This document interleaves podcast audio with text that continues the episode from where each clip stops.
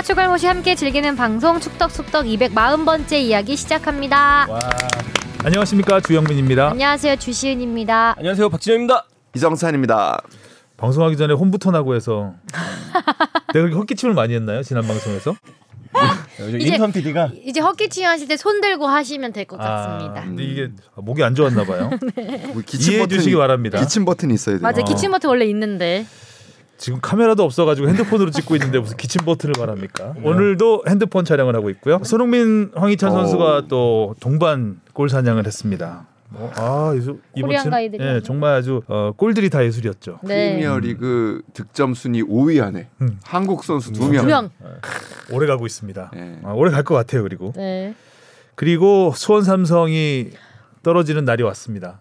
야, 야, 네, 이런 날이 이런 날이 오네요. 정말 진짜 아, 2000년대만 해도 상상도 그렇죠. 할수 없었던 일이거든요. 아, 뭐 이건희 회장님이 거의 뭐 일어나실 일이죠. 사실. 그렇죠. 예. 어, 그러니까 정말 1등주의를 표방하면서 우리가 축구에서도 그래서 그 당시에 이제 세계적인 유럽의 팀들을 이제 벤치마킹해서 네. 어 우리 어떻게 보면은 그때 뭐 김호 감독을 모시고 국가대표팀 감독을 하셨던 김호 감독을 모시고 창단을 했던 뭐 팀인데 그리고 신흥 명문으로 불렸었죠. 그 금세 리그 정상으로 올라오면서 왕조 시대를 구축했었으나 2014년에 이제 운영 주체가 삼성그룹에서 제1기획으로 리그로. 바뀐 다음에 조금 여러 가지 잡음들이 나오기 시작했고 투자가 뭐 많이 줄기는 했지만 그렇다고 해서 뭐 비교적으로 뭐 아주 못 못하고 있는 것도 아니에요. 네. 그런 아무리 그래도 네. 강등은 상상을 그렇죠. 할수 없었잖아요. 아니 광주가 3위에 있잖아요 일단.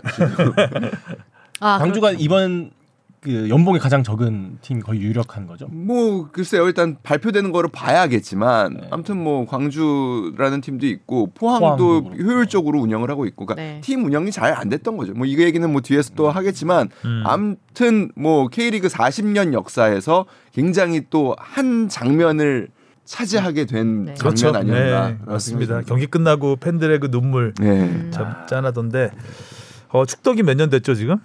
지금 5주년 됐죠. 아, 지금. 숙덕 5주년 역사상 최악의 토토 결과가 나왔습니다. 그러게. 뭐, 뭘, 아니, 저 뭘, 정말. 야, 처음이에요. 지금 우리 네명 중에 마친 경기가 딱 두 경기예요. 근데 또 그게 다 무승부야 두 개가. 네. 4 곱하기 6 24개를 맞 찍었는데 두 개를 맞추셨네. 네. 아마 저번 마지막 실용전에서 무승부가 많이 나와서 그러지 않았을까라는. 네, 당연하죠. 그걸 네. 또 분석이라고 합니까? 무승부가 네 경기였어요. 네. 무승부를 맞추기 사실 어렵잖아요. 뭐 찍어도 뭐 하나 하나 정도 한 경기 정도 찍는데 어, 무승부가 상당히 많이 네 경기나 나와서 네. 정말- 저하고 주시은 아나운서는 빵개. 빵개. 저 야. 빵개 처음인 것 같아요. 하성룡 저도 저는 한 번 있었던 것 같고 음. 하성룡 빵개 여러 번 했던 하성룡 기자 한 개, 어휴, 박진영 한 개. 최다득 최다 예, 성과를 거두셨네. 근데 수원 삼성 강원 경기랑 음. 수협 과 제주의 경기를 마친 게 신기하네요. 그 무승부 그러니까요, 두 무승부를. 무승부를. 사실 이제 마지막 그 강등권 그러니까 어느 한쪽의 걸기가 부담스러웠던 음. 거죠. 음, 마치 네가 떨어져라 하는 느낌이 또 들 수도 있는 것이고. 어, 그럼 뽕 PD는 수원의 강등을 예상을 했던 거네. 음. 아 제주승을 제주승을 그럼 그쵸, 수원 수원 FC가 FC 가 떨어질 떨어질- 거라고 볼- 본 거구나. 사실 뭐 수원과 강원이 2연승 분위기였었고 그 전에 수원 음. FC가 계속 승리하지 못하면서 그렇죠. 안 좋은 흐름이었기 때문에 그렇게 생각을 해봤는데 이승우 선수 전화 연결하면서 이승우 선수 파이팅 그래놓고 마지막에는 수원. FC가 떨어진다고. 아, 아. 아직 그리고 또 수원 FC랑 강원도 안심할 수 없습니다. 네, 그렇죠. 아직은 안심할 아직은 수 없죠. 안- 그렇죠. 자 댓글부터 가겠습니다. 네, 토끼 52님이요. 벤치 클리어링 하성룡 기자님이 이야기하는데 주하나랑 뽕PD님 표정 하면서 사진을 넣어주셨는데요. 이거 제가 눈으로 아마 진영이 욕하고 있는 걸 거예요. 네, 아, 많이 뽕- 보는 표정이에요. 네, 뽕 이- PD 표정을 정면에서 보고 싶은데 이 악물고 있잖아요, 제가. 근데 은근히 둘도 예, 케미가 괜찮다라는 생각이 아, 드네요. 좋죠. 예. 확실하게 이- 딜러와 탱커. 그렇죠. 확실하게 리더와 팔로워가 있기 때문에 공격과 수비가 확실하기 확실하기 때문에, 때문에. 팀이 재밌습니다. 네. 식식이 님이요. 국대 차출이 되려면 품위 유지와 사회적 책임감과 도덕성 유지가 되어야 한다고 알고 있는데 황의조 선수는 6월에 사생활 폭로되었을 때부터 국대 제외되어야 한다고 생각합니다.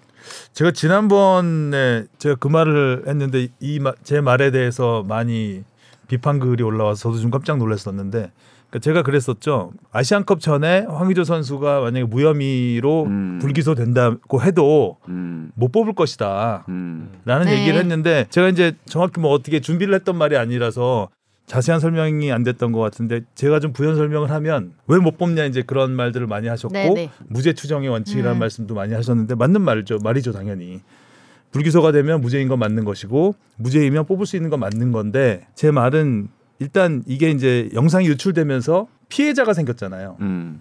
피해자가 생겼어요. 근데 그 영상 유출은 황희조 선수가 안 했잖아요. 그래서 그거에 대한 직접적인 가해자는 아니지만 영상을 가지고 있었기 때문에 유출이 됐다는 거에 대한 책임감은 느껴야 된다. 네. 음. 그런 부분에 있어서 도덕적인 부분이겠죠. 그 부분에 음. 있어서 이제 비난을 피할 수 없을 것이다.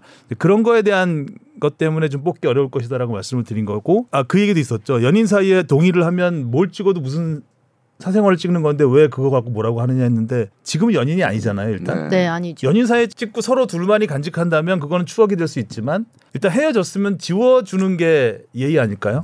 그렇죠. 그러니까 나하고 헤어진 연인이 나의 은밀한 사생활에 대한 영상을 가지고 있다. 음. 그거는 굉장히 수치스러운 일이고 그렇게 불안하죠. 예, 네. 해서도 안 또, 되는 네. 일인데 그거에 대한 기본적인 예의는 지키지 못했다. 네. 이제 그런 부분에 있어서 이게 뭐 법적으로는 무죄가 될지 몰라도 그런 부분에 지금 말씀 식식이님 말씀하신 이런 품위 이런 부분에 있어서는 어, 비난이 이어질 것이다라는 말씀이었던 겁니다. 저는 그 말씀을 다 들어 정확하게 들어보진 못했지만 동의하고요. 그 국가 대표라는 자리는 우리가 물론 뭐 우리나라에서 축구를 제일 잘하는 23명, 25명이 모여야 하는 자리이기도 하지만 나라를 대표하는 자리이고 그 경기를 응원할 수 있는 환경을 만들어주는 멤버들이 뽑혀야 된다고 생각합니다. 그러니까 누구 하나라도 보면서 불편한 마음이 든다면 글쎄요 그거는 좀 팀을 위해서도 그렇게 썩 좋은 판단은 아니다 이런 생각을 합니다. 네, 다음이요. 하얼빈의 장채님이요. 하 기자님 의견이 맞는 게 클린스만 잘못 지적 전에 결과적으로는 축구협회가 잘못이 매우 맞음. 그리고 수원 삼성의 현실이 맞아야 돼요. 네. 그쵸. 수원 삼성의 현실이 얼마나 심각한지 연맹은 알고 있을까? 축구, 야구, 농구, 배구 돈을 안 쓰는 구단도 아닌데 강등을 하면 팬들이 떠날 테고 올해 300만 관중 시대를 만들었는데 구단은 운영만 하면 되니 팬들이 떠나는 건 상관없는 마인드면 광주 감독이 아침 나가서 돈을 벌어온다고 하는 인터뷰가 오히려 이해가 되는 현실. 그 광주하고 많이 비교가 되는데 음. 네, 그러네요. 일단 광주는 언더독 팀이잖아요. 음. 그렇기 때문에 기본적으로 도전 정신으로 똘똘 뭉쳐 있는 네. 팀들이고 스타 플레이어도 없고 역사적으로도 전통적인 명문 구단도 아니기 때문에 도전적인 자세로 임하기 때문에 우린 잃을 게 없다죠. 음. 그런 마인드로 하기 때문에 이렇게 성과를 내면은 그게 굉장히 큰 자극제가 돼서 그러니까 돈을 투자하는 거 이상으로 자극제가 돼서 이제 점점 좋아지는 이런 환경에 있는 것이고 수원 삼성은 일단 삼성이 들어가잖아요 거기에 음. 네. 전통적인 명 모든 종목에도 전통적인 명문 팀이고 또 팬덤도 굉장하고 하기 때문에 일단 도전 정신보다는 우리가 우리는 위에 있어야 된다라는 그런 부담감 음. 그런 걸 이제 짊어지고 뛰어야 되는 팀이기 때문에 이게 투자액으로 뭐 수원 삼성이 지금 투자가 광주보다는 훨씬 많다. 그러니까 성적이 좋아야 된다. 음. 이건 아니라는 거죠. 음. 그러니까 수원은 다른 팀과 비교할 게 아니라 이전의 수원과 수원 삼성과 음. 비교를 해야 되는 거기 때문에 이런 부분에 있어서 참 씁쓸하죠. 아, 네. 씁쓸해요. 네. 일단 수원 삼성의 현실이 얼마나 심각한지 아무튼 연맹은 알고 있을까? 연맹이 뭐 왜- 알아야 되는 뭐 어떻게 보면 의무는 없겠지만 연맹 직원들은 사실 굉장히 안타깝고 걱정하고 있기는 합니다. 음. 왜냐면 뭐 그래도 알면서 손 쓸 수 없는 뭐, 예, 그 거죠. 뭐 그렇죠. 연맹이 어떻게 연맹에서 어떻게- 없죠. 할 수 없죠. 맞아요. 거. 그렇지. 편들 수도 없고 뭐 큰일. 납니다. 아이고, 네. 연맹이 구단한테 투자 더 투자하라고 할 수도 없는 것이고. 네. 네, 연맹이 그래도 수원 삼성을 도와준 부분은 있어요. 그러니까 뭐였냐면 음. 과거에 수원 삼성에서 수원 삼성 클럽하우스가 아주 알짜배기 땅 안에 있잖아요. 그 수원 아, 그렇죠. 그, 어. 그 공장, 공장 안에, 안에. 아, 안에. 있어요. 수원 아. 공장 안에 있어요. 근데 근데 옛날 수원 취재 가면은 이 공장 출구 입구로 어, 들어가서 그렇죠, 공장이 그렇죠. 엄청나게 큽니다. 그 단지가 네. 그 안에 클럽하우스 있고 그렇죠. 안에 구장 네. 정말 잔디 좋은 구장 있고 연습 구장 있고. 당연히 수원 삼성 입장에서는 이제 운영 주체도 바뀌었는데 그 땅을 이용하고 싶지 않겠어요. 그래서 이거를 어떻게 보면은 좀 다른 데로 옮길 아. 수 있는지를 검토를 했을 때 사실 수원 삼성 축구단 입장에서는 거기를 벗어나서 더 좋은 자리를 또 그 담보할 수 없는 상황이기 때문에 사실상 좀 연맹의 유권 해석에 조금 기대를 했었던 부분이고 연맹에서 그래도 연고지 안에 클럽하우스 그 다음에 후련장 시설이 있어야 된다라고 유권 해석을 내려줘서 매각이나 혹은 그, 우- 그 후련장을 옮기는 클럽하우스를 옮기는 게 일이 추진되다가 멈췄던 선례도 음. 있습니다. 그래서 아. 음. 어 그렇게 오래되지 않은 어. 일로 알고 있습니다. 그러면 수원 이외의 지역에다가 만들려고 했던 거예요? 아니 그러니까 뭐 예를 그러니까 일단은 여러, 여러 가지 예, 그 예, 서- 검토해 봤겠죠. 아. 뭐 예를 들면 월드컵 경기장, 뭐 보조 경기장을 봤을 수도 있, 고뭐 여러 가지는 있겠지만 뭐 제가 보기에는 그렇게 현실적이지는 않았던 것 같아요. 근데 뭐 연맹은 되게 당연히 아쉬워하고 있습니다. 특히 올해 진짜 정말 어, 역대급 음, 관중이죠. 흥행. 사실상 사상 최초라고 봐야 됩니다. 그러니까 그 전에 300만은 그대로 300만으로 받아들이기 좀 그렇죠. 어려운 어, 대충 300만. 만, 네. 이만 뭐 이렇게 됐던 시절이기 때문에 거기에다가 그 300만에는 또 컵 대회 관중도 포함돼 있는 음. 그러니까 혼재돼 있습니다. 네. 유료 관중 300만이라는 게 의미가 있죠. 그렇습니다. 예. 네. 혼자 직관원님이 나의 수원, 나의 수원, 나의 수원. 안타깝습니다. 네. 이거 경기 전에 댓글 써주셨는데 아. 팬들이 이거 많이 외치죠. 나의 수원, 나의 수원, 나의 수원 외치고 아 굉장히 짠했어요. 아무튼 이 경기는 사커 사커님이요. 다른 리그 인기팀의 강등을 기억해 보면 징계성 승점 감점으로 내려간 건 봤어도 이런 순수한 강등은 정말 처음 봅니다. 다른 리그에서도 이런 비슷한 선례가 있었나요? 그리고 어차피 망한 거 모기업이 다시 투자하기보다는 더 방치할 것 같네요. 그러니까 모기업이요. 지금은 재계획이에요, 사실상. 그러니까 재계획이 방치하고 있지 않습니다. 재계획은 나름의 투자를 하고 있어요. 근데 그 투자가 효율적으로 이루어지지 않는 부분이 제일 좀 큰 부분인 것 같아요. 그리고 뭐 비슷한 설레 사실 있죠. 뭐 감점받지 않더라도 과거에 뭐 리즈도 사실 인기 구단이었는데 리즈 시절 네, 아, 리즈 시절. 리즈가 그렇게 됐고 포츠머스라는 팀도 굉장히 나름 뭐 프리미어리그에서 잔뼈가 굵은 팀이었는데 뭐 쭉쭉쭉 밀려서 4부까지 떨어지기도 하고 그랬었어요. 맞아요. 음. 뉴캐슬도 한때 엄청 어, 잘 뭐. 나갔던 팀인데 거의 망했 폭망했다가 지금, 지금 다시 사우디 또- 자본으로 다시 예, 일어섰죠. 다시 일어선 거죠. 네. 장진성님이요. 국제축구 평의회에서 경고와 퇴장 사이에 핸드볼이나 아이스하키처럼 몇 분간 일시 퇴장을 도입하려고 한다던데 이렇게 되면 일시 퇴장 당한 팀에서 선수가 돌아올 때까지 볼만 돌리는 바람에 경기가 지루해지지 않을까 하는 우려가 듭니다. 이걸 도입하려면 풋살처럼 볼 아웃 시 경기 시간 멈추는 것도 함께 도입돼야 한다고 봅니다. 볼을 한 명이 부족한데 돌릴 수만 있다면 음, 근데 일시 퇴장이 몇 분 나올지는 모르겠지만 그렇죠. 핸드볼 같은 경우 2분인가요? 어, 아이스하키도 2분, 아이스하키도 뭐 5분, 2분. 뭐 그다음에 반칙의 정도에 따라서 시간을 늘리. 2분 아. 정도면 돌리기만 할 수도 있겠네요. 그 2분이면 이분, 네, 이분 정도면. 뒤에서 이렇게 근데 계속해서 돌릴 수는 없기 때문에 퇴장 당하면 그 상대편은 또 전방 압박 예, 강하게. 몰아칠 테니까 쉽지는 않을 것 같고 경기 시간 일시 멈추는 것도 굉장히 효율적인데 이게 축구가 가능할지 모르겠어요. 음. 안 축구라는 종목이 워낙 그 추가 시간 있는 게 익숙하다 논란도 보니까 굉장히 많을 수 있고 어떻게 보면 음. 음, 경기장이 크기 크기 때문에 핸드볼이나 농구처럼 바로바로 이게 그 공간 좁은 공간에서 이게 제어가 될지 심판도 좀 멀리 떨어져 있을 수도 있고 어디서부터 정지를 시켜야 되느냐 그럼 갑자기 축구에 진짜 버저비터가 생기는 건지 그럴 수도 있, 죠 근데 애매한 부분이에요. 근데 경기- 어떻게 보면 아. 이게 가장 합리적일 수도 있는 방법이긴 한데 그죠? 네가 가라 내가 갈까님이요. 그리고 저도 오렌지 카드 신규 검토 건은 궁금하네요. 경기를 계속 끊기도 애매할 상황인데 앞으로 타 종목처럼 새로 유입하는 팬들을 위해서라면 어느 방향으로 가야 할지 궁금하네요. 올해 마지막 끝이 이렇게 초박빙일 줄은 몰랐네요. 오렌지 카드를 언, 어, 느 상황에서 주겠다는 거죠?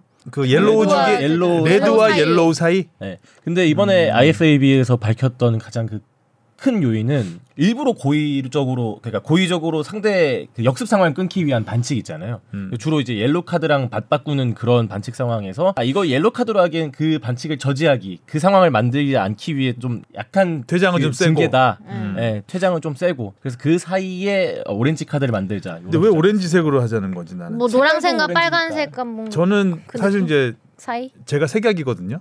음, 이제 색약이 우리나라에서 보니까 통계적으로 남자가 5.9% 여자가 0.4% 거의 뭐 굉장히 희귀한 증상이라고 제 주변엔 색약이 일단 없는데 우리 집안에는 세 명이 있어요. 아. 남자들 삼형제라서 솔직히 말하면 옐로카드와 오렌지색 두 개를 놓으면 서로 다른 건 알아요. 음. 근데 오렌지를 꺼내 들었을 때 yellow하고 전 거의 같이 보여요. 아. 근데 그런 게 중계 보면 너무 많아요. 그러니까 음. 야구 중계 보면 스트라이크 볼 아웃 있잖아요. 아, 근데 스- 스트라이크하고 볼을 yellow하고 오렌지를 쓰는 경우도 있어요. 음. 그러니까 빨간색, 녹, 그러니까 음. 전 녹색과 빨간색도 좀 거의 잘 구분을 잘 못하는 스타일이긴 한데 그래서 좀 이런 것 그러니까 세계인들을 위해서 음. 차라리 black 카드를 꺼내면 확실, 그러니까 확실하게 확실해- 구분되는 색. 있잖아요. 그림을 좀 그려놓든가 카드에 보이니? 보이지 않을까요? 그래서 화면으로 잡으면 오렌지를 진짜 보이겠죠. 그려놓는 가, 거예요. 가까이서 오, 아 오렌지 오라고 써? 예, 아유, 아, 오렌지를 눈빛으로 좀 그려서 혼나고 있었고요. 예, 이것 이것도 짤 돌겠구만. 옐로우는 귤을 그리고 음. 레드는 사과? 사과.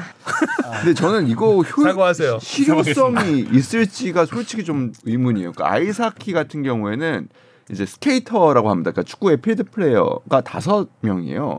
그 중에 한 명이 빠지는 게 전술적으로 그리고 이제 그 이제 페널티가 굉장히 과하게 부담되는 페널티죠. 네. 한명 빠지면 골키퍼, 골키퍼 빼고 field player 넣기도 하잖아요. 뭐 그 반드시 골이 필요한 네. 상황에서는 상대 팀의 경우 음. 그러니까 스케이터를 더 넣는 거죠. 그냥 음. goalie를 빼고. 그러니까 만약에 짧은 일시 퇴장이 된다면 일시 교체도 가능한 음. 약간 이런 제도까지 같이 가야 되지 않을까라는 생각 들고 아. 근데 축구에서는 사실 11명 중에서 필드 플레이어 한 명이 빠지는 거를 사실 선수들이 이미 익숙하게 사실 경험들을 하고 있기 때문에 어떤 선수가 부상당해서 2, 3분 음. 빠지는 일이 네. 사실 뭐 비일비재하기 그쵸. 있어서 이게 과연 실효성이 있는지는 솔직히 저는 잘 모르겠습니다. 알겠습니다. 오늘 네. 댓글에 할 말들이 좀 많네요. 네. 축덕 꿀떡님이 예전 에피에 아이를 직관 데려간 라이트 팬이 욕설, 폭력적인 응원에 질색했던 에피소드 댓글이 있었습니다. 음. 저는 비슷한 이유로 수원 삼성과의 경기는 가지 않습니다. 특히 수원 삼성 서포터즈의 과격한 구호 이후 아이들과 절대로 가지 않는데요. 이런 과격한 공식 응원 구호는 좀 금지되었으면 합니다. 강등돼서 의기소침하여 서포터즈석에 마지막 인사 온 자팀 음. 선수들에게도 어김없이 수원 서포터즈는 목이 터져라 그 구호를 외치더군요. 서포터즈의 업보라는 생각이 들 정도였어요. 수원 팬들 가운데서도 이런 수원이 유독 심한가요? 뭐 모든 팀들이 사실은 상대 팀을 조롱하는 특히 자극- 라이벌 팀을 네, 자극하죠. 조롱하는 응원가는 다 갖고 있습니다. 있죠. 예를 들면 뭐 전북을 너무 특정해서 네, 이게 잘하는 팀들일수록 사실 상대 팀들이 이런 거를 더 많이 개발합니다. 네. 그렇겠죠. 네. 전북이 한동안 지금 우승을 많이 했기 때문에 전북을 또 응원하는 조롱하는 응원가들이 여러 라이벌 팀들에서 개발되어져 있습니다. 아. 그러니까 그런 거는 물론 있지만 연구진이 있는 건 아니겠죠?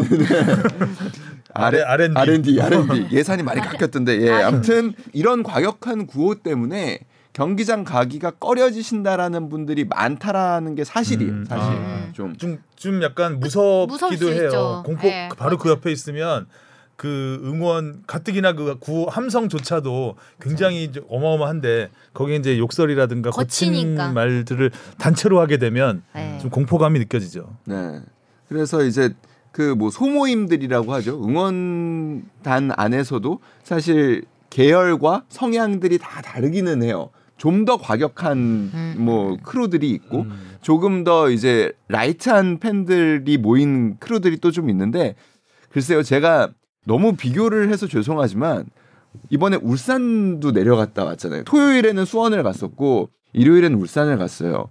근데 일요일 울산 서포터석의 분위기가 물론 우승을 해서 그런 것도 있겠지만 그리고 팀이 잘하고 있어서 그런 것도 있겠지만 그 서포터석은 사실 굉장히 남성 중심적이고 과격한 곳이었는데 울산은 그곳조차 여성의 비중이 굉장히 높아졌고요. 음. 가족 단위가 응원단이 그 자리에서조차 많아졌어요. 오. 이런 거는 뭐가 더 팬들에게 도움이 될지 그리고 우리 팀에 도움이 될지 사실 좀 고려해 봐야 할 부분이라고 생각합니다. 음. 근데 수원 삼성의 경우는 이제 제1기획으로 넘어간 이후에 더 이런 구단에 대한 뭐, 뭐 구단을 향한 구단을 목소리죠. 향한 목소리죠. 예, 그래서 그런 것들이 이번에도 보면 최근에 막 지난번에 제가 한번 말씀드렸지만 김주찬 선수가 결승골 음. 넣고 환호하고 있는데 뒤에 배경이 후안, 아, 걸개. 후안, 무, 치의 음. 극치 뭐 수원 삼성 네. 약간 구단을 향한 비난 그 걸개 앞에서 환호를 하고 있는 모습이 좀 씁쓸하긴 했었는데 씁쓸하죠. 음, 구단에서 잘 이런 것도 살펴야 되지 않을까 싶습니다. 마지막 댓글입니다. Why Always Me 님이요. 참 씁쓸하네요. 어떻게 음주운전자로 젊은 선수를 강제로 은퇴를 통해 잃었는데 음주운전 논란이 있는 선수의 김천 상무 추가 합격이 개인 신상 정보 공개 불가 이후로 합격 번복이 불가능하고 다음부터 규정을 손본다니요. 그럼 깔끔하게 상무 경쟁한 선수들은 무슨 죄인가요? 운동 선수들 병역 관련해서 좀 손을 많이 봐야 할 것 같습니다. 조금 정리를 해드리자면, 그러니까 이 음주운전자로 젊은 선수를 강제로 은퇴를 통해 이런데 이 말씀은 이제 제주. 제주 예 제주 네. 골키퍼를 말씀하시는 건 너무 네. 안타까운 일이죠. 그러니까 전도 유망한 선수가 아무튼 선수 생활을 그만. 둬야 하는 상황이 됐습니다. 그래서 음주운전에 대한 경각심 그리고 또 그 강한 처벌을 원하는 목소리가 다시 한번 또 커진 상황에서 과거 음주운전 전력이 있는 선수가 이번에 김천 수. 또 상무에 합격을 하게 됐죠. 상무라는 팀의 특성상 또 선발되는 절차를 거치다 보니까 사실 이런 선수가 또 김천 상무 역시 사실 병역 을 대체하는 곳이고 나라를 대표하는 또 팀이라고 볼 수도 있는 거거든요. 어떻게 보면 국방부 소속 그런 부분에서 과연 적합했는가라는 문제 제기가 제가 보기에는 굉장히 타당한 예, 그렇죠. 네. 어찌 보면 뭐 황희조 선수하고 연결될 수도 있는 부분인데 법적으로는 이미 처벌을 받았죠. 네. 음주운전으로 해서 벌금도 냈을 것이고 뭐 그에 따른 뭐 면허 정지나 취소도 있었을 네. 텐데 법적으로는 그걸 다 일단 처벌을 받으면 그 다음부터는 뭐 과거 일사부재리 원칙에 의해서 그거에 대한 걸 묻지 않습니다. 하지만 말씀드린 대로 이제 군인이라는 국방부 소속의 군인 체육 대회는 국가대표로 나가니까요. 네. 어쨌든 뭐, 예. 어, 나라를 위해서 봉사하는 시기잖아요. 네. 그런 자리에 근데 선수 입장에서는 어느 정도 혜택을 보는 것이고 근데 그런 혜택을 줄 수 있느냐라는 문제 제기는 충분히 가능하다고 봅니다. 네. 네. 자 질문 가겠습니다. 무엇이든 물어보세요. 아. 니가 가라 내가 갈까 님이 보내주셨습니다. AFC 챔스본이 이번 태국 BG 스타디움 빠툼 경기장 보니 한쪽은 완전 공사 중이긴 한데 규정과 안전 문제 특이 사항이 없다면 경기 진행은 경기 감독관이 승인만 하면 경기를 할 수 있는지 문의드립니다. 연고지와 홈팀 규정들은 많은데 막상 구장 관련해서는 잔디나 관중수 외엔 구장 변경에 대해선 별도 규정이 없는 게 궁금해서 문의드렸습니다. 네, 일단은 뭐 경기 이틀 전에 공식 감독관이 확인했을 때 뭐 안전상의 위험이 크다고 판단되면 AFC에 이제 보고하고 결정을 내리게 되는데 이 경기는 안전상의 문제가 있다고 판단되지 않았대요. 왜냐하면 기존에 있던 스탠드를 재공사를 하는 게 아니라 원래 비어 있던 공터였던 곳에 스탠드를 새로 증축하는 아. 거여서 경기 진행에 뭐 지장을 주지 않는다라고 판단을 했다고 합니다. 그리고 뭐 잔디나 관중수 뭐 이런 구장 변경에 별도 규정이 없는가? 일단 경기장 결정은 AFC 사무국에서 결정하고 경기 감독관하고는 무관합니다. 이- 왜냐면 그 전에 이미 다 경기 감독관이 정해지기 전에 경기장은 정해지는 부분이니까요. 경기 감독관은 그리고 또 AFC에서 승인한 경기장에서 현장에서 취할 수 있는 조치만 한다고 하고요. 어, 경기장 변경은 경기 30일 전까지 AFC의 변경을 요청을 해서 승인을 받을 경우 홈 경기장 변경이 가능합니다. 아, 채찌피티인 줄 알았어요. 여기 채찌PT 같았어요. 찬치피티. 네. 네. 경기장 알려줘 뭐 이런 거. 네. 경기장 정보 경기장 알려줘. 정보 알려줘. 규정 알려줘.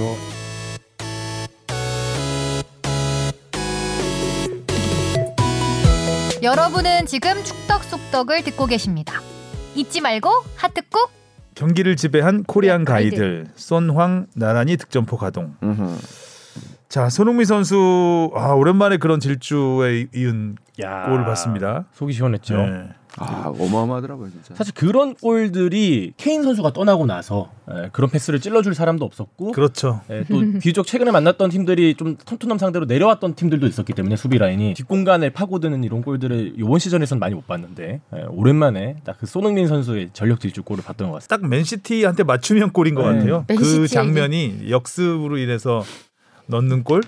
어떻게 이렇게 패스 왔다 갔다 하면서 짜비처럼 이렇게 딱 음. 받아 넣을 수 있는 팀은 아니잖아요, 맨시티가. 그렇죠. 예, 워낙 수비 또 음, 전방 맨- 압박을 또 강하게 하는 팀이고. 그 맨시티도 도왔다. 네. 사실 이게 코너킥 수비 상황이었잖아요. 네. 코너킥 수비 상황을 하, 수비 상황에서 박스 안에 있던 선수가 이제 브라이언 힐이 이제 공을 잡아서 돌기 시작하니까 이제 미친 듯이 진짜 정말 아. 달리기 시작했죠. 그리고 심지어 직선으로 달린 것도 아니에요. 그러니까 맞아요. 앞에 있던 수비수가 있었기 때문에 한 번 치고 반대로 돌아 들어갔어요. 그리고 옆에 있- 같이 달리는 선수하고 이 간격도 맞추면서 네, 들어갔잖아요. 그, 그 뭐, 그, 옵사이드 라인도 봐야 되는 거고. 그 선수가 그리고 또 느린 선수도 아니에요. 도쿠. 네, 맨시티에서 뭐 스피드로 그래도 뭐 한 두세 손가락 안에 드는 선수입니다. 그러니까 그 장면에서 그러니까 손흥민 선수가 실제로 뭐 비시즌 때 그런 이야기를 직접 하기도 했었는데 나는 스피드 빼면은 뭐 답이 없는 선수다. 아. 스피드로 해결을 해야 되는 선수다라는 음. 이야기를 하기도 했지만 아무튼 나이가 들어서도 이 정도 스피드를 유지한다라는 거는 사실 굉장히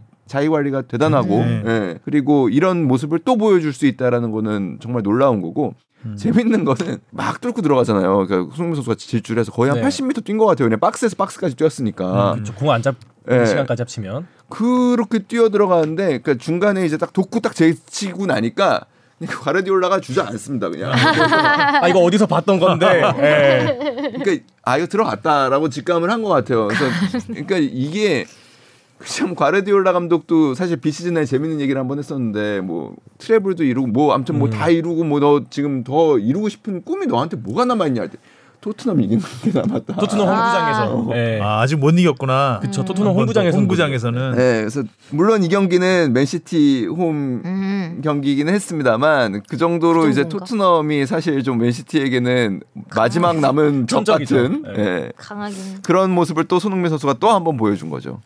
자, 이 선제골을 넣고 137초 만에 만에.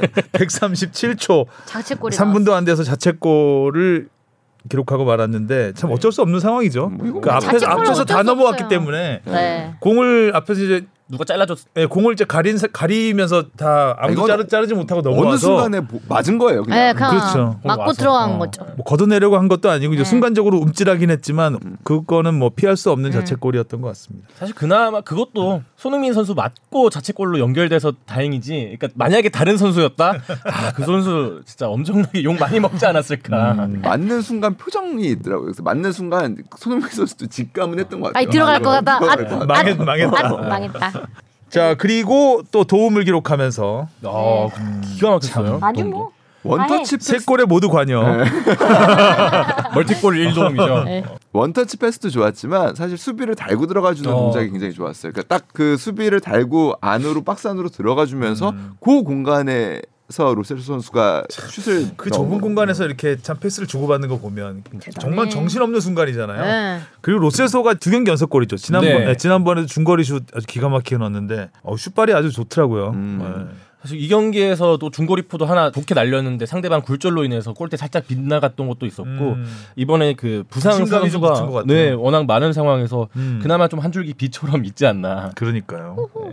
네. 자 이렇게 해서 토트넘은 3연패에서 탈출은 했습니다. 네. 일단 그거는 어쨌든 분위기 전환은 확실히 한 거죠. 그것도 뭐 맨시티를 상대로 전환을 했으니까 더더욱이 더 음. 굉장히 지지 않았을까.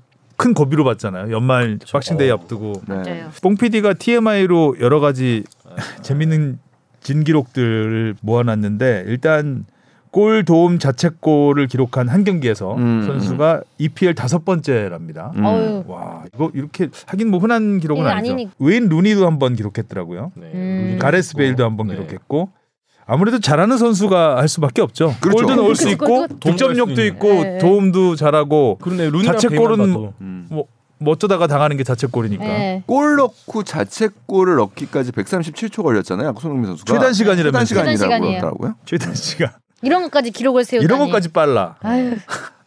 역시 음, 속도 빼면 속도 배우면 그러네요.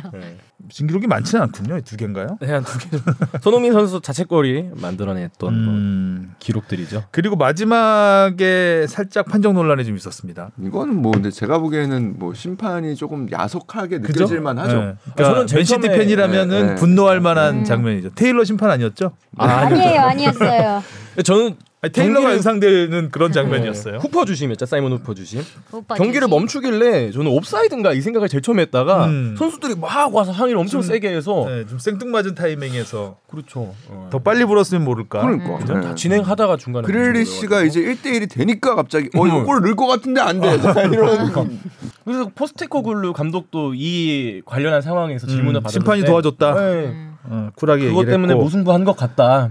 맨시티. 선수들은 광분을 했죠. 네. 어, 특히 혼란이 혼란이 와, 근데- 트위터에 근데 혼란이 그렇게 광, 제 앞에서 막 그런 표정 오. 지으면 저 너무 무서울 것 같아요. 그렇죠. 무섭다는 댓글이 진짜 많더라고요. 어. 관련해서 네, 너무 기사나. 그. 거인 어. 거인의 정말 네, 잡아 무섭죠. 잡아 먹히는 어. 느낌. 심판 솔직히 야수 같은. 거예요. 왜 이러니? 아 그렇게 해서 이제 FA에서 징계를 논의한다고 하죠. 네, 이거 뭐 음. 징계 부분은 이제 어, 사실 좀 그 상황 자체가 폭력적으로 보일 수 있기 때문에 또 근데 뭐 선수들이 너무나 뭐 흥분할 수밖에 없었던 상황임을 그렇죠. 인정하더라도 사실 구단에게 징계가 좀 예, 아깝습니다. 구단이 그런 부분을 자제를 좀- 시켰어야 네. 된다 라는 부분이 있고. 무서웠어. 자 이제 무서움에서 즐거움으로 네. 예. 황희찬 선수가 올. 하루 골을 넣었습니다. 예. 황희찬 선수가 올 들어서 예전에는 보기 힘든 골들을 많이 넣어요. 네. 예전에는 정말 막 우당탕탕이었다면 아, 이제 뭐 갖고 놀아요. 굉장히 어 진짜 갖고 놀았습니다 네, 수비수를. 갖고 놀아요 아주. 어디 거기서 한 박자 한 박자 쉬고 와, 그 앞에서 어 골문 바로 앞에서 좋겠다. 어. 이번에 또 접는 것도 아니고 그러니까 그 그러니까 타이밍 네. 타이밍으로 수비수를 속이는 아주 멋진 골을 넣었습니다. 바로 찼으면 안 들어갔을 가능성이 안 들어갔어요. 네. 넣죠. 예. 봐요. 예. 예전 같았으면 바로 찼죠. 네. 일단 에라 모르겠다. 음. 거기서 어떻게 저는 수비하는 입장에서 황희찬 선수가 진짜 어려울 것 같은 게 일단 여러 가지 기술도 구사할 수 있는 게 있지만 이 선수가 무슨 생각을 가지고 있을까 그게 좀 파악이 안 되잖아요. 그래서 어, 사실 뭐 예전에 이번 시즌 골- 넣었던 골도 몇 개만 생각해도 그때 왼발로 접고 왼발로 near post로 했던 아. 그런 슛이라든지 이번에 뭐 오른발로 잠깐 까딱했다가 때리는 슛이라든지 뭐 접기라든지 그러니까 어, 이 선수가 어디로 칠지 모르다 보니까 막는 입장에서는 어, 그게 더 어렵지 않을까. 아, 그런 잘해. 게 있죠. 아 그 갑자기 그 얘기하니까 재밌는 얘기 들은 게 생각나는데 그 얼마 전에 황희찬 선수 아버지를 만났는데 그때 그 아시안 게임 때 황희찬 선수가 논란을 빚었던 것 중에 하나가 사포, 사포. 논란이 아, 있었잖아요. 그렇죠. 그러니까, 그, 갖고 놀라? 그러니까 상대 그러니까 뭐 이렇게 우리가 그렇게 뭐 아주 그렇게 압도하는 상황도 사실 아니었던 것 같긴 한데 제 그렇죠. 생각에 아무튼 상대 수비를 두고 사포를 공두 시도해서 발로 잡고 뒤로 아!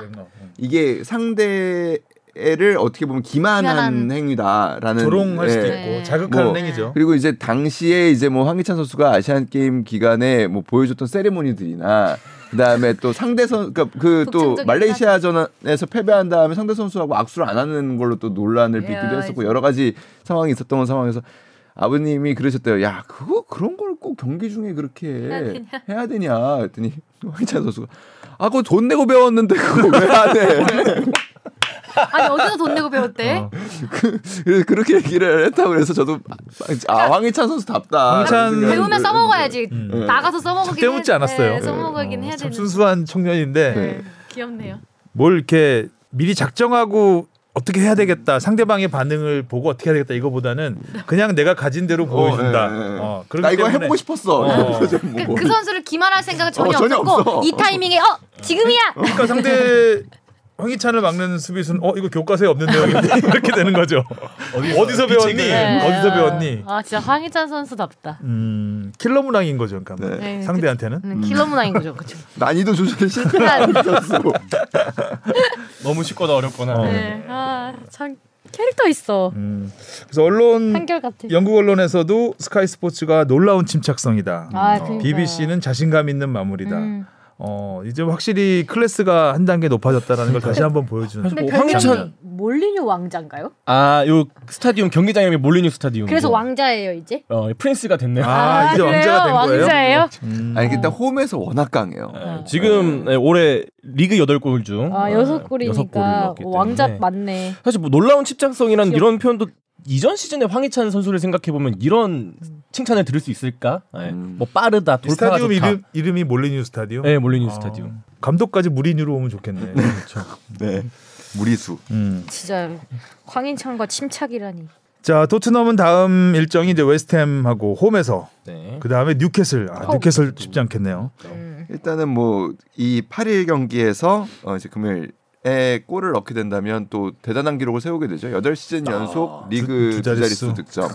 그거를 뭐 벌써 어떻게 보면 시즌 절반도 지나가기 전에 음. 달성하는 그래서 8시즌 그 프리미어 리그에서 두 자릿수 득점했던 선수들을 몇 명을 살펴보니까 앙리, 뭐 아. 마네 이런 선수가 있고 그렇죠. 예, 그래서 뭐 조금 더 넘어가면 어 진짜 프리미어리그 이미 레전드 전설이죠. 네. 어, 황희찬 선수는 벌써 두 자릿수 공격 포인트였군요. 네. 네, 뭐 그렇죠. 본인에게는 나름 또 오. 의미가 있는 벌써 career high. High. 예, 중반 지나지도 않았는데. 울버햄튼은 다음에 노팅엄과 홈 경기입니다 또. 네. 어, 아, 또 홈이네. 네, 왕자. 왕자. 왕자. 나와야겠다. 몰리뉴 왕자. 어, 좀좀 더 했으면 이제 뭐 왕으로 대관식 한번 하고 몰리뉴의 황제. 네. 사포 왕자. 근데 아직 왕자가 어울리긴 하네요. 뭔가 느낌이 그렇죠. 왕자네요. 이름도 황 성도 황씨니까 네. 황제가 돼야죠 왕자에서. 귀여워. 뭔가 그런 망토 같은 거 두르고 다닐 것 같지 않아? 어울려. 어울려 어울려. 어, 여, 뭐 왕관 하나 쓰고. 맞아 하라 그래도 전혀 안 싫어하고 너무 좋아할 것 같아요. 그 중세 시대의 성주들 이렇게 보면은 무슨 이런 그그 그쵸.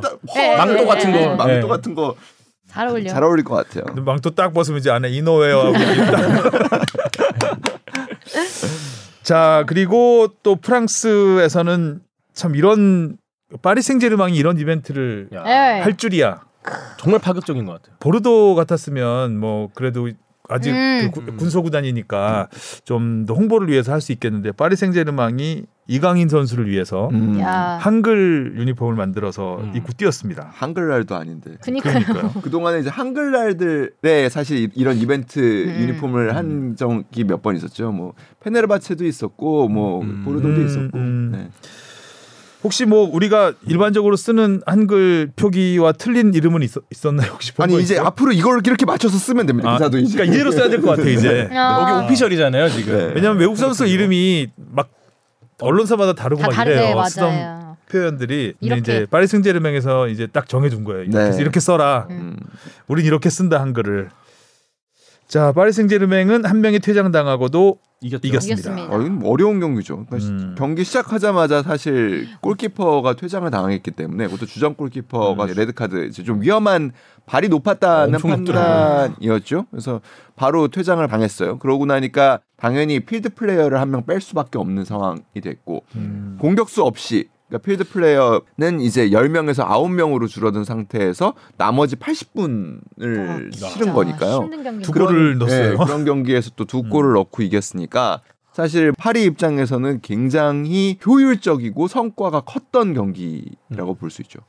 그리고 제가 알기로는 이 경기 후에 공식 인터뷰를 이강인 선수가 했는데 공식 인터뷰를 이강인 선수가 한 거는 처음 이번 시즌 처음이었던 것 어. 같아요. 음. 그러니까 이강인을 위한 헌정 경기 같은 느낌이었어요. 뭐 사실 뭐 득점을 하거나 공격 포인트를 올리는 것도. 아니었는데. 음, 또 음. 골에는 기여를 했죠 그래도. 아 음. 그렇죠. 첫 음. 골그 은바페 골 음. 상황에서 패스를 또 측면 덴벨레 선수에게 아주 기가 막히게 찔러줘서 음. 시발점이 되었었죠. 그리고 바로 뭐 얼마 안 있다가 이제 은바페 선수에게 주고 은바페 선수가 골망을 흔드는 장면이 이제 옵사이드로 골이 뭐 인정되지는 음. 않았지만 사실 그 장면도 보면 왼쪽 측면에 선수가 있어서 글로 주는 듯한 동작이 한 번 있었어요.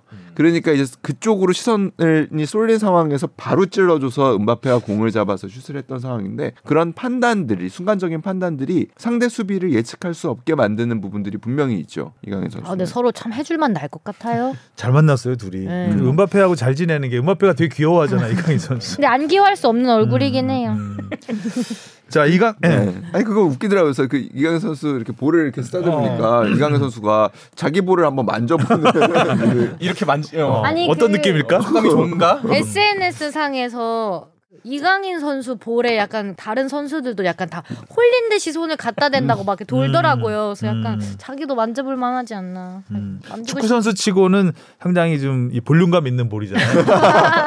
귀요미 패치가 많이 어. 되어 있고. 그쵸. 보통 축구 선수들은 이제 활동량이 많고 많이 뛰기 때문에 들어가. 볼살이 꺼이- 볼살이 있죠. 거의 없죠. 자 이강인 선수의 인기는 유니폼 경매에서 또 야, 실감할 수 있었고 무려 880만 원어치가 팔렸다고요. 네, 이번에 이 한글 유니폼을 실착 유니폼을 좀 음. 경매에 올려서 이게 880만 원. 곧한뭐 2, 3일 내에 마감이 되는데 지금 이강인 선수랑 은바페 선수가 가장 상위에 있고 야 이거 누가 샀을까? 아? 한 벌에 880만 원. 입었던 네, 게. 이거를 아, 입었던 게 음. 은바페가 700만 원인데 지금- 이강인이 880만 원. 오늘 오전에 확인했던 건데요. 예, 지금 더 오를 수도 있습니다. 아 경매 지금 계속 지금 하고 있는 네, 상황이에요. 네. 이게 실시간으로 이루어지고 있는데 그게 재밌어요. 그 누가 괜히 지금 뻥카 낼렸다 진짜 사게 되면 좀 마음 아프겠다. 음. 계속 올렸다가 아, 보면 지금 실시간이라서 누가 낙찰을 하고 누가 이 경매 입찰하고 있는지 볼 수가 있어요. 그래서 음. 미국 사람이랑 한국 사람이랑 저 프랑스 그 아. 국적까지가 뜨던데 음. 그세 분의. 경쟁이? 네, 3파전이더라고요. 그리고 파리 생제르맹의 한글 이 한글 이강인이 쓰여 있는 유니폼은 실착이고 또. 그렇죠. 실착은 진짜 만약에 뭐 리그 우승을 한다거나 이런 이런. 그러니까 수집가들한테는 그러니까 이런 의미 있는 그러니까 의미를 따지거든요. 그러니까 선수 유니폼도 물론 중요하지만 이 선수가 음. 어떤 경기에서 입- 입었던 거냐. 근데 사실 이 유니폼에서 이강인 선수의 유니폼 가치가 높게 평가되는 건 단순히 인기도 물론 있었겠지만 이 한글 유니폼이 사실 이강인 선수를 위한 어떻게 음, 보면은 그렇죠. 그런 거다 보니까 이강인 선수에 대한 당연히 가치가 높아 높게 평가된 거 아닌가라는 아마. 이강인 경매에 참여하신 분들은 은바페랑 같이 살려고 할 것 같아요. 뭐 그럴 수도 있겠죠, 진짜. 왜냐면 이강인 어. 볼 만질 때 실착 유니폼. 아, 그러니까 그런 희소 가치가 그러니까 그런 역 그런 장면들이 되게 중요해요. 이, 이 사진에서 이 사진이 딱 있잖아요. 둘이. 네, 네. 이 사진 같이 포옹하는 사진에 두 개? 유니폼이 있으면 훨씬 더 그 희귀성이 가치가 높아질 것 같습니다. 자 그리고 국내 프로축구로 가보겠습니다. 아, 네. 현실이 된 이브리그 수원 명가는 어떻게 몰락했나? 어떻게 몰락했어요? 아, 그걸 이제 여쭤보려고 왔습니다. 서서히 서서히 서서히. 서서히 서서히 저는 서서히죠. 네, 해 그렇죠. 봐- 아. 계속해서 조짐이 있었잖아요. 네 그리고 일단 상위 스플릿에서 내려와서 하위 스플릿에서 경쟁하는 시간들이 많아졌고 점점 점점 순위는 음, 아래쪽을 향하고 있었고 결과적으로 아, 이렇게 됐습니다. 경기부터 보면 경기 전에 저는 솔직히 수원이 남을 가능성이 굉장히 높다고 봤습니다. 그 음. 몇 가지 이유였었는데 첫 번째는 일단은 최근에 분위기가 굉장히 좋았고요. 그쵸. 특히 이제 서울 경기 이기면서 그 팬들과 팀의 자신감이 굉장히 높아져 있는 상황에서 경기 전에 염기훈 감독을 만났는데 사실 초보 감독이잖아요. 감독의 경험이 사실상 없는 감독인데도 불구하고 여유가 좀 느껴졌어요.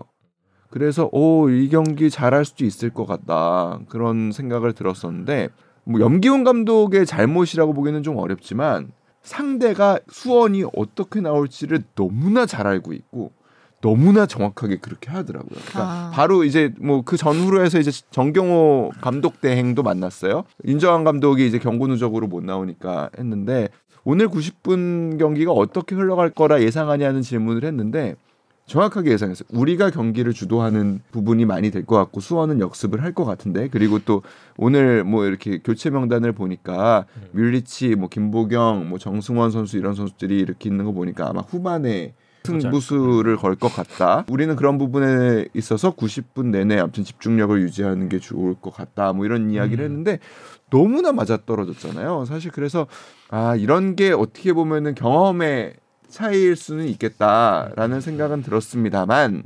결정적으로는요 수원 선수들의 에너지 레벨이 강원 선수의 에너지 레벨보다 떨어졌어요 경기 전 경기 내내. 음, 음. 저는 그게 정말 너무나 이해가 안 됐어요. 그러니까 너무나 플랫, 그러니까 평범했고 에너지가 없었고 심지어 전방에서 강원 선수들은 이정엽, 김대원 뭐 이런 선수들이 진짜 미친 듯이 뛰었거든요. 음. 골대를 때린 뭐 유인수 선수도 그랬고 정말 미친 듯이 뛰는데 수원은 내 우리의 운명을 우리 스스로 결정짓겠다라는 의지가 보이는 선수가 미안하지만 안 보였어요.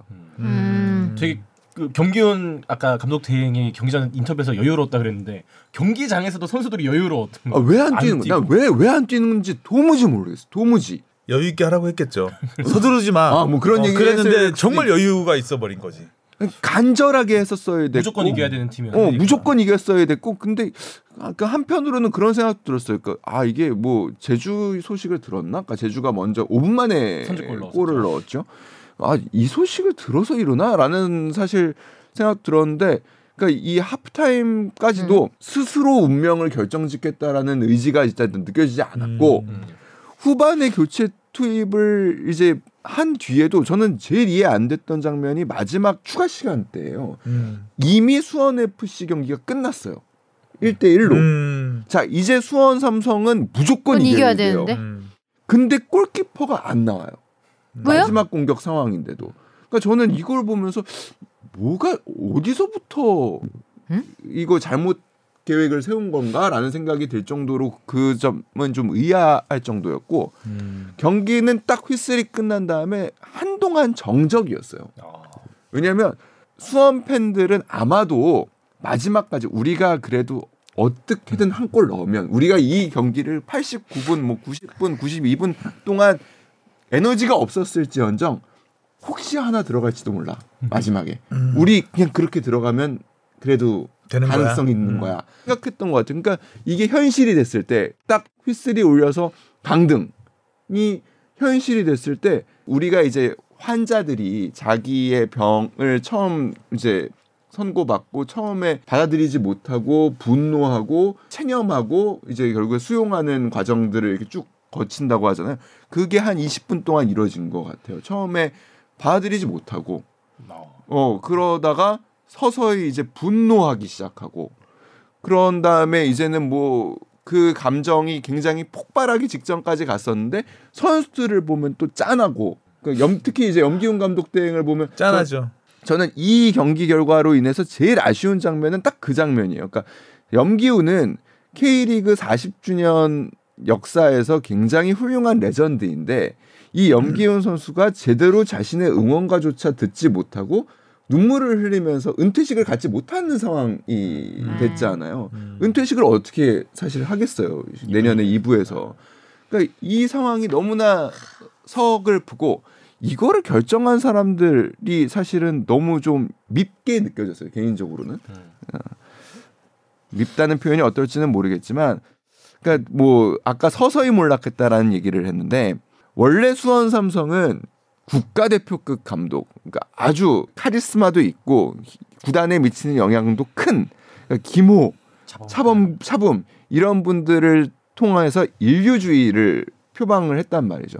근데 어느 순간 이제 제1기획으로 이제 운영 주체가 넘어간 다음부터는 그 뒤에 감독이 되신 분들에게는 굉장히 죄송한 표현이지만 어느 순간부터는 프런트들이 다루기 쉬운 감독들을 선임하기 시작한 음. 부분들이 있습니다. 전 여기서부터 내리막길을 걸은 가장 큰 이유는 거기에 있다고 생각해요. 프런트들은 아니라고 그럴 거예요. 그리고 프런트들은 뭐 진짜 아니라고 할 것 같은데 벌써 저는 느껴져요. 그러니까 구단 프런트들이 감독님을 대할 때 예전부터 우리 팀 선수였어. 그 선수 대하듯 대하는 음. 부분들이 조금 아. 느껴져요. 리스펙이 좀 음. 아니 리스펙해요. 음. 어, 아, 뭐 예를 들면 뭐 그 박진영 PD를 예를 들어서 아, 박 감독이 하고 싶은 대로 해. 우리는 충분히 지원해 줄게라고 이야기를 하지만 어, 진영이 많이 컸어. 음. 해봐. 우리가 다 한번 해줄게. 그러니까 예전- 이런 분위기. 아. 예전에 이제 수원 삼성 같은 팀을 취재하려면 모든 결정을 감독이 하거든요. 음. 그러니까 지금은 어떨지 모르겠는데 지금 이제 프런트 아, 프런트들이 어. 예, 해드릴게요 이렇게 하면은 음, 음. 감독한테 얘기해서 그렇죠, 하는 그렇죠, 그렇죠. 런 그런 시스템인 거죠. 예전에는 음. 김호 감독이 완전히 탑이었고 모든 결정은 다 음. 김호 감독의 허락이 있어야지 할 수 있어요. 아, 내일 시합이니까 안 돼. 음. 인터뷰 안 돼. 고종수 인터뷰 한번 하죠. 아, 고종수 어제 지난번 에 했잖아 안 돼. 음. 약간 이런 식으로 해서 팀을 컨트롤 했, 거든요 그러니까 감독이 왕이던 시절, 음. 그야말로 왕조 시절에. 근데 지금은 이제 얘기 들어보니까 그런 분위기가 아닌 것 같아서. 그러니까 근데 너무나 아끼는 그러니까 프런트들 입장에서 참, 참 좋- 이런 표현하면은 침까지 튀잖아요, 기자. 그러니까 그 프런트들이 납득을 안 할 수도 있지만 제가 느낀 감정은 그랬어요. 그러니까 내가 아끼는 동생이 감독이 됐구나예요. 음. 어. 그럼 프런트들이 그때 있던 프런트들이 쭉 지금까지 있는 뭐 어느 프런트들이 정도는 있나요? 그런 그럼 분들이- 더더욱 그러겠네요. 그렇죠, 그렇죠. 왜냐하면 선수 전성기는 짧으니까 그쵸. 선수 시절에 그 전성기 때 이제 프런트로서 이 선수를 케어했던 사람이 음. 커 오는 과정을 쫙 봤을 거 아니에요. 음, 음. 봐서 이제 감독 자리까지 되면 어 편하죠. 음. 프런트에서 다루기가. 음. 그러니까 저는 그 real blue라는 정책을 이제 음, 쓰거든요. 음. 그게 패착이었던 이유 중에 하나가 그 아. 부분이라고 생각해요. real blue 하니까 왠지 진짜 우울한 느낌이 드네요. 어, 좀 그렇죠. 음. blue에. blue. 뭐 그게 일단은 제가 느끼기에는 그게 수원 삼성이 서서히 그러니까 진짜 내려가게 되는 그러니까 뭐 음. 투자가 없었다고 하는데 투자는 진짜 과거에 비해서 줄었던 거지 뭐 여전히 그래도. K리그 12팀 중에 한 중위권쯤에 그래도 있습니다. 음. 어, 그러니까 그런 부분에서는 너무나 답답한 상황인 거죠. 그리고 팬들은 하, 그러니까 아까 뭐 잠깐 나오기도 했지만 수원 삼성은 멋진 팬덤을 갖고 있지만 또 다소 그 중에 일부가 너무 과격하고 어, 상대를 너무 조롱하는 또 문화를 갖고 있기도 해요. 그런 부분에서 강원 팬들이 정말 1층을 꽉 채웠거든요. 수원 빅버드를. 어. 원정 팬들이? 네, 어. 다 오셨다 하더라고요. 예. 3,600석 정도 되는 거기를 꽉 채웠어요. 그들이 기뻐하겠더라고요. 정말로 정말로 수원 강등을 외치면서 기뻐하는데 거기에는 뭐 수원 팬들이 그 동안에 수많은 조롱을 했던 것들도 뭐 조금은 있지 음, 않았을까라는 생각도 그러네요. 조금 들긴 했어요. 경기 끝나고 나서 그 사과문 같은 책 올려왔잖아요. 그 전광판에 뭐 변명의 준- 여지가 없습니다. 뭐 이런 것도 미리 있었고. 준비했다는 것도 좋고 네. 예상을 했었나라는 생각도 들어요. 그러니까 어떻게 될지 모르니까 A, B가 있었겠죠 가안이. 근데 그 다음에 나왔던 문구가 재창단의 각오로 뭐 완전히 뭐 다시 시작하겠습니다. 이런 말이 있는데 진짜 절치부심한데 재창단의 각오로 각오를 다 해야 되는 건 맞는데. 그러기 위해서는 어떻게 어디서 어디서 부터 어디서 어떻게 손을 뜯어 고쳐야? 되나요? 프런트의 그런 지금의 프런트로 계속 간다면 바뀐 바뀔 수 있을까요? 예. 모르겠네요. 근데 뭐 아까 뭐 프런트도 말씀하셨지만 최근에 또 수원이 안 좋았던 흐름을 생각해 보면 그 외국인 선수 영입에서 워낙 지금 재미를 못 봤던 게 꽤 오랜 시즌이 됐잖아요. 뭐 조나탄 이후에 없었던 것 같아요. 뭐 타가트 뭐 이 정도. 아 타가트 정도. 아, 타가트. 오- 옛날 아, 조나탄 다음에 조나- 타가트였죠. 조나탄, 예, 네. 우리 수원 호날두. 음. 그래서 근데 뭐 가장 그것도 어떻게 보면 놀림감으로 됐던 게 뭐 그로닝 선수 뭐 지난 시즌에 영입됐는데 워낙 뭐 보여줬던 게 없었으니까 그래서 왜 그렇게 외국인 선수에 대한 이런 영입에서 실패하는가를 봤더니 뭐 한 에이전트는 뭐 이런 말도 했다 그러더라고요 이 키, 수원 삼성은 외국인 선수 영입할 때 뭔가 감독의 말보단 그 프런트의 프런트. 입김도 작용을 역시, 많이 역시 하는 것 프런트의 같다. 개입이 지나친 부분이거든요. 또 프런트 그런데 이제 이부 리그로 가면 용병 외국인 선수를 또 이 수준 레벨을 유지하기가 쉽지 않거든요. 음. 일부 리그 레벨로 여러 가지 지금 이제 예를 들어서 주축 선수들은 또 떠나갈 수도 있는 것이고 그렇죠. 이미 뭐 일단 이부 리그가 되면 여러 가지 변화가 생기잖아요. 그러니까 비전을 보여줘야 돼요. 그러니까 선수들이 아 우리 한 시즌 만에 돌아갈 수 있겠다라는 비전을 음. 보여줘야 선수들 일부 선수들이라도 그래도 남을 수 있는 것이고 음. 그 비전은 사실은 토트넘이 포스테코글로 감독을 선임하는 그런 과정과 어떻게 보면 저는 비슷할 수도 있다고 생각해요. 그러니까 선수들이 토트넘이 이제 챔피언스리그를 못 나가게 됐어요. 그러니까 이제 상위권 팀에서 중위권 팀이 됐단 말이에요. 그럼 내년에 나의 동기가 많이 줄어드는 상황. 그래서 어떤 감독을 케인이 아무튼 남을지 말지를 놓고 거- 고민할 때 제일 고민했던 부분 중에 하나가 감독이었다는 거잖아요. 음. 누가 오는지 보자. 근데 일단은 처음에 같이 몇 번 훈련을 한 다음에 감독에 대한 호감도가 굉장히 높아져서 남을까라는 자들이 나왔던 것도 그래서예요. 어. 물론 결국에 케인은 물론 떠나기는 했습니다만 그뭐뭐 또 여러 가지 이유 때문에 선수들도 비슷한 과정을 겪을 거예요. 비전 있고 분명하고 아 내가 저 감독 밑에서 나는 성장할 수 있겠다라는 신뢰를 줄 수 있는 감독을 일단은 선수들이 신뢰할 수 있는 감독을 선임을 해야 하고요. 그리고 그 감독에게 경험도 굉장히 중요하다는 생각을 해요. 염기훈 감독이 왜 그럼 지키는 그런 축구를 할 수밖에 없었을 감독 대행이 왜 그런 지키는 축구를 할 수밖에 없었을까? 경험이 많지 않아서 였을 거라고 저는 봐요. 음. 염기훈 감독 대행은 물론 최선을 다했지만 전에도 몇 번 제가 얘기했지만 새로운 전술을 선수들에게 주입하는데 시간이 적지 않게 걸려요. 그거를 그렇게 준비할 시간이 많지는 않았을 것이고 그런 부분에서 겨- 감독의 경험이 굉장히 중요하다. 그러니까 승격을 할 수 있는 어떻게 보면은 좋은 감독을 선임하는 게 첫 번째 스텝이 될 겁니다. 그렇죠. 감독 선임이 중요하죠. 네. 네. 이번에 또 그렇습니다. 근데 이부 리그에 참 이게 한번 내려가면 부산 보면 알지만 부산도 투- 투자를 꽤 많이 했잖아 이부 리그에서. 줄이지 않았죠. 예, 어. 줄이지 않았죠. 그랬는데도 이렇게 뭐 올라오기가 어려워- 힘들잖아요. 예, 예, 예. 맞아요. 음. 김천처럼 선수 수급이 계속 원활하게 되면 그렇죠, 그렇죠. 그거 진짜 어? 굉장한 일부 리그의 예. 선수를 계속. 받아주면 그렇죠. 올라올 수 있지만 그런 경우가 아니고서는 결국은 이제 선수가 뛰는 거기 때문에 감독을 잘 영입하고 그 레벨의 일부 리그 레벨의 선수들을 어느 정도 유지할 수 있느냐가 제일 중요하겠죠. 그래서 빨리 일단 일부 리그에 올라온 다, 다음에 이제 뭔가 확실하게 보여줘야 되는 네. 거라서 참 언제 다시 일부 리그에서 볼지 모르겠습니다. 네. 아까 이상민 선수 음주운전 잠깐 얘기했는데 이상민 선수는 이제 군인 서- 김천으로 일부 리그 데뷔하잖아요 이제 그렇죠. 성남에 있다가 여러 가지 혜택을 보게 됐다는 그리고 자 수원 FC도 극적이었죠. 아, 좀 음, 제주는 근데 왜 이렇게 열심히 했을까요? 저는 저 그러니까요. 제주 너무 좋아하던데 정말 열심히 하더라고요. 일단 마지막 경기니까 뭐 이기고 싶었던 걸 알겠는데 정말 이, 이기고 싶어 하던데요. 아, 그러니까 뭐 약간 뭐 이거 이기면은 그 예를 들면 정조국 감독 땡이 뭐 감독으로 승격이 되나? 뭐 약간 이런 그래서 선수들은 뭐 그럼 정조국 감독하고 하고 싶은 건가? 막 이런 생각 여러 가지 진짜 시나리오가 그려질 정도로 제주가 왜 이렇게 열심히 할까? 근데 5분 만에 또 골 넣고 좋아하고 뭐 이런 거 보면서 야 수원 FC가 참 힘들겠구나. 그리고 왜냐면 최근에 경기력이나 폼이 안 좋았죠. 안 계속 안 좋았어요. 좋았어요. 예, 근데 거기에 뭐 전반 막판에 진짜 이승우 선수가 기가 막힌 헤더를 했는데 그것도 아. 골키퍼한테 걸리고 맞아요. 뭐 이런 거 보면서 야 어렵게 가겠구나라고 했는데 역시 이런 경기에서는 스페셜리스트 의 한 방이 음. 정말 경기 흐름을 크게 바꿉니다. 음, 아 프리킥 정말 이영재 선수 벽을 싹 돌아가는 우회전하는 프리킥 참 기가 막히게 감아찬 것 같아요.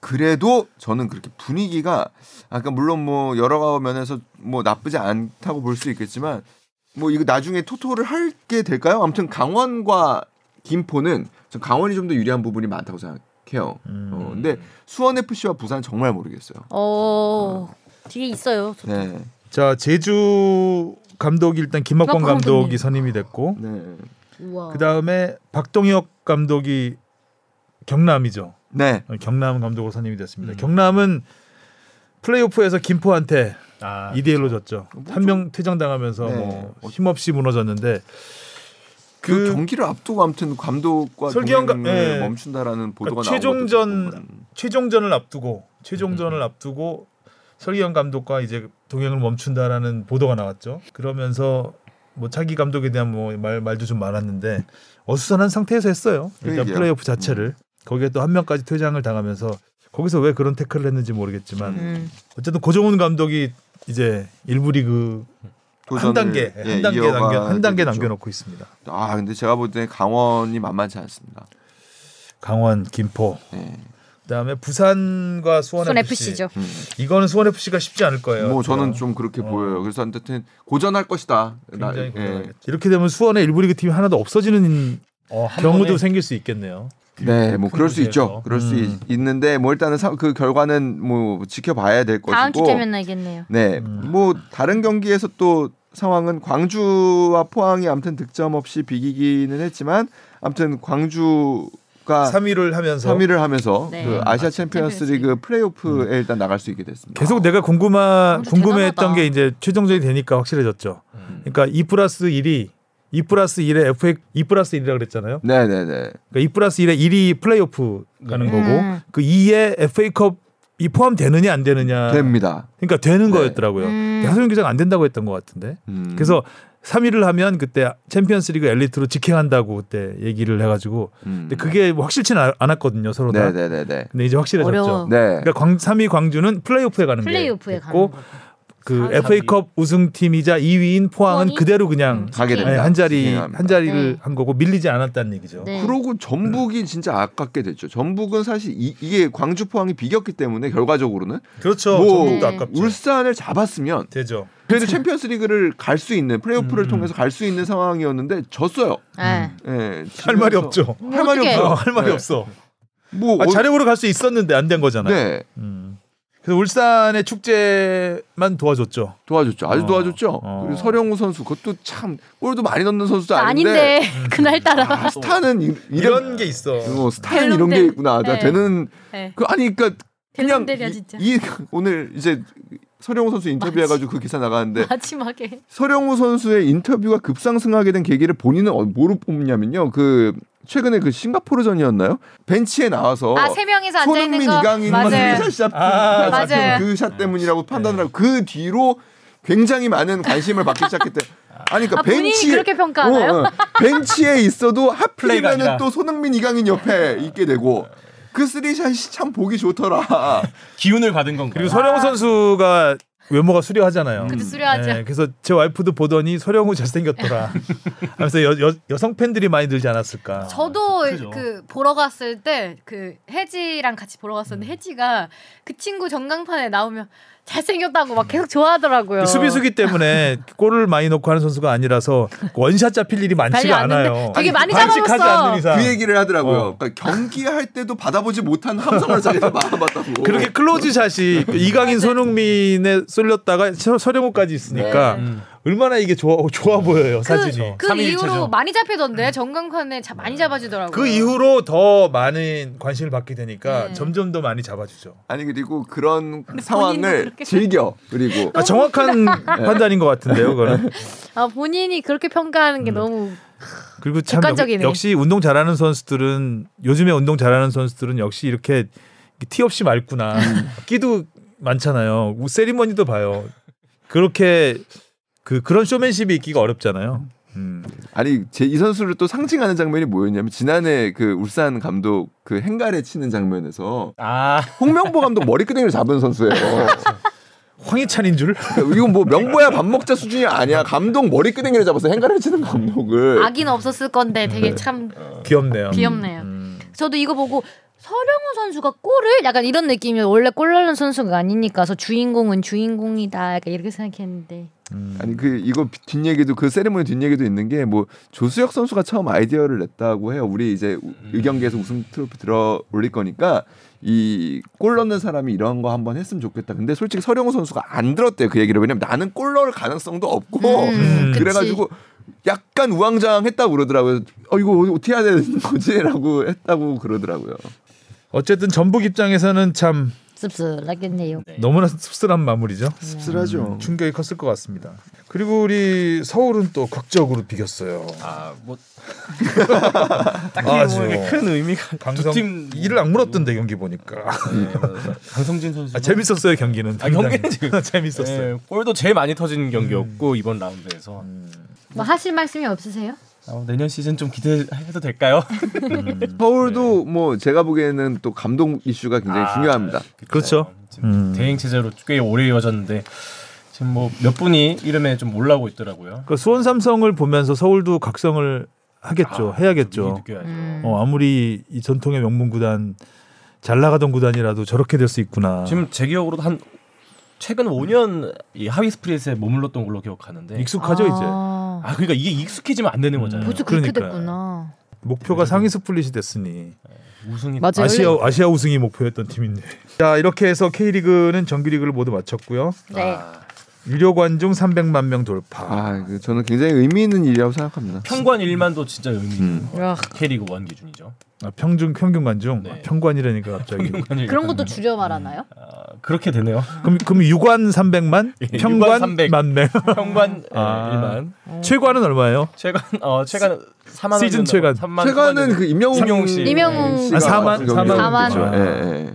그때 우리 저 축덕이 또 최조 찍었잖아요. 아 그렇죠. 또 4.6만인가. 최다 조회수. 다 줄인다 그냥. 음. 어떻게 오늘도 한번 임영웅 씨를 어떻게 넣어볼까? 제목에? 제목에 놀, 놀 때가 느낌. 김영권 선수가 MVP를 네. 탔습니다. 홍명보 감독상. 뭐 K리그 시상식 휩쓰는 건 뭐 당연한 결과였고 네, 울산이 네, 울산이 뭐. 음. 독식했죠 거의. 광주 FC 정호연 선수가 영플레이어상을 네. 받았습니다. 어, 나름 뭐 김준찬 선수도 있었고 그러게요. 후보들이 있었는데. 근데 광주 FC도 뭐 하나 줘야 되는 팀이긴 해요. 네. 네, 네. 너무나 골고루 잘했죠 선수들이. 그렇죠. 음. 일단 이순민 선수가 우리 MC 위로가 음. 그뭐 공연도 열심히 덕화 열심히 시작했더라고요. 예, 했고 그 일단 베스트 11에 선정이 된 것도 음. 뭐 아무튼 이순민 선수에게는 굉장히 또 큰 한 해이지 않았나라는 생각이 들고요.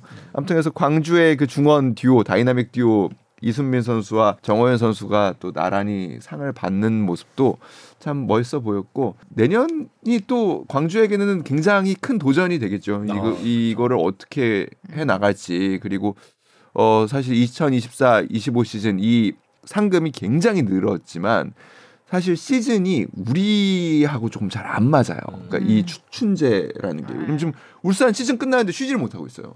아. 네, 한 경기가 남았거든요. 다음 주에. 자 이렇게 되면 정규리그도 추춘제로 가야 되는. 아 너무 추워요. 그럼 춥죠. 너무 춥잖아요. 추워요. 못 가요. 저 선수들 입장이나 그 선수단을 운영하는 감독 입장에서도 그 동계 훈련을 되게 중요하게 생각하잖아요. 그걸로 인해서 한 해 농사, 뭐 폼이 결정되기도 하는데. 근데 갑자기 왜 사라지면- 근데 갑자기 왜 추춘제를 했죠? 근데 뭐 일단은 그- 그- 서아시아가 일단은 주제를 추춘제를 바꿔서? 아니 그러니까 아. 일단 그거를 원하고 있고 그리고 그 거, 거기에 동의하는 논리들도 있긴 있어요. 왜냐면 그러니까 좋은 선수들 그리고 그다음 좋은 감독들을 모셔오기에 시스템이 같이 가야 사실 좀 영입하기가 좀 좋은 부분들이 있거든요. 그러니까 우리가 예를 들어서 지금 좋은 감독을 고르려고 한다. 뭐니 외국인의 뭐- 외국의 명장을 모셔오려고 한다. 음. 그러면은 사실상 쉬시는 분을 모셔올 진짜 수밖에 안 없는 맞으니까. 그런 아. 부분들도 있어서 뭐 그런 논리가 있기는 하나. 예. 바꾸긴 어려울 것 못하네요, 같아요. 진짜. 네. 챔피언스리그를 가게 되면 뭐 울산 같은 경우에는 그러니까 특히 그리고 뭐 16강에 간다고 쳤을 때 우리가 2월 10일인가에 아마 아시 그 아시안컵이 끝날 거예요. 결승을 갈 경우에. 네. 그리고 챔피언스리그 16강이 아마 12일인가 그럴 거예요. 어, 어 그럼 거기 음. 간 선수들은 어떡하나요? 그래서 뭐 예를 들어서 홍명보 감독은 그냥 얘기하더라고요. 만약에 김영권 선수가의 경우인데 지금 일단 김영권 선수는 그 마지막 이제 챔피언스 리그는 빼줄 생각을 하고 있고요. 음. 나이도 있고 여러 가지 이제 휴식도 줘야 되니까. 그리고 만약에 대표팀 당연히 가겠죠. 대표팀에 가서 이제 그 결승까지 갈 경우에 이 경기는 안 나오는 거예요? 예, 안 나오는 것으로. 이런 노장에 대해서는 정리를 어느 정도 하고서 그러니까 솔직히 올인할 수 없는 상황이 된 거죠. 음, 빡빡하네. 중동의 입김이 너무 세니까 음. 아시아에서는 쉽지 않은 일정이 되겠네요. 자 승강 플레이오프 이번 주에 있죠. 네. 내일이네요 당장. 오늘 어, 오늘입니다. 오늘이구나 오늘. 오늘 1차전. 아 오늘 1차전 주말에 2차전. 이걸 어떻게 해야 하나? 그러게요. 잔인한데요? 네. 토토하기엔 너무 잔인해. 잔인해요. 어, 지켜보죠. 네. 자 오늘은 여기까지 하면 될 것 같습니다. 자 수고하셨고요. 운명의 한 주 잘 네. 아. 지켜보겠습니다. 다음 주에 봐요 안녕. 안녕. 고맙습니다.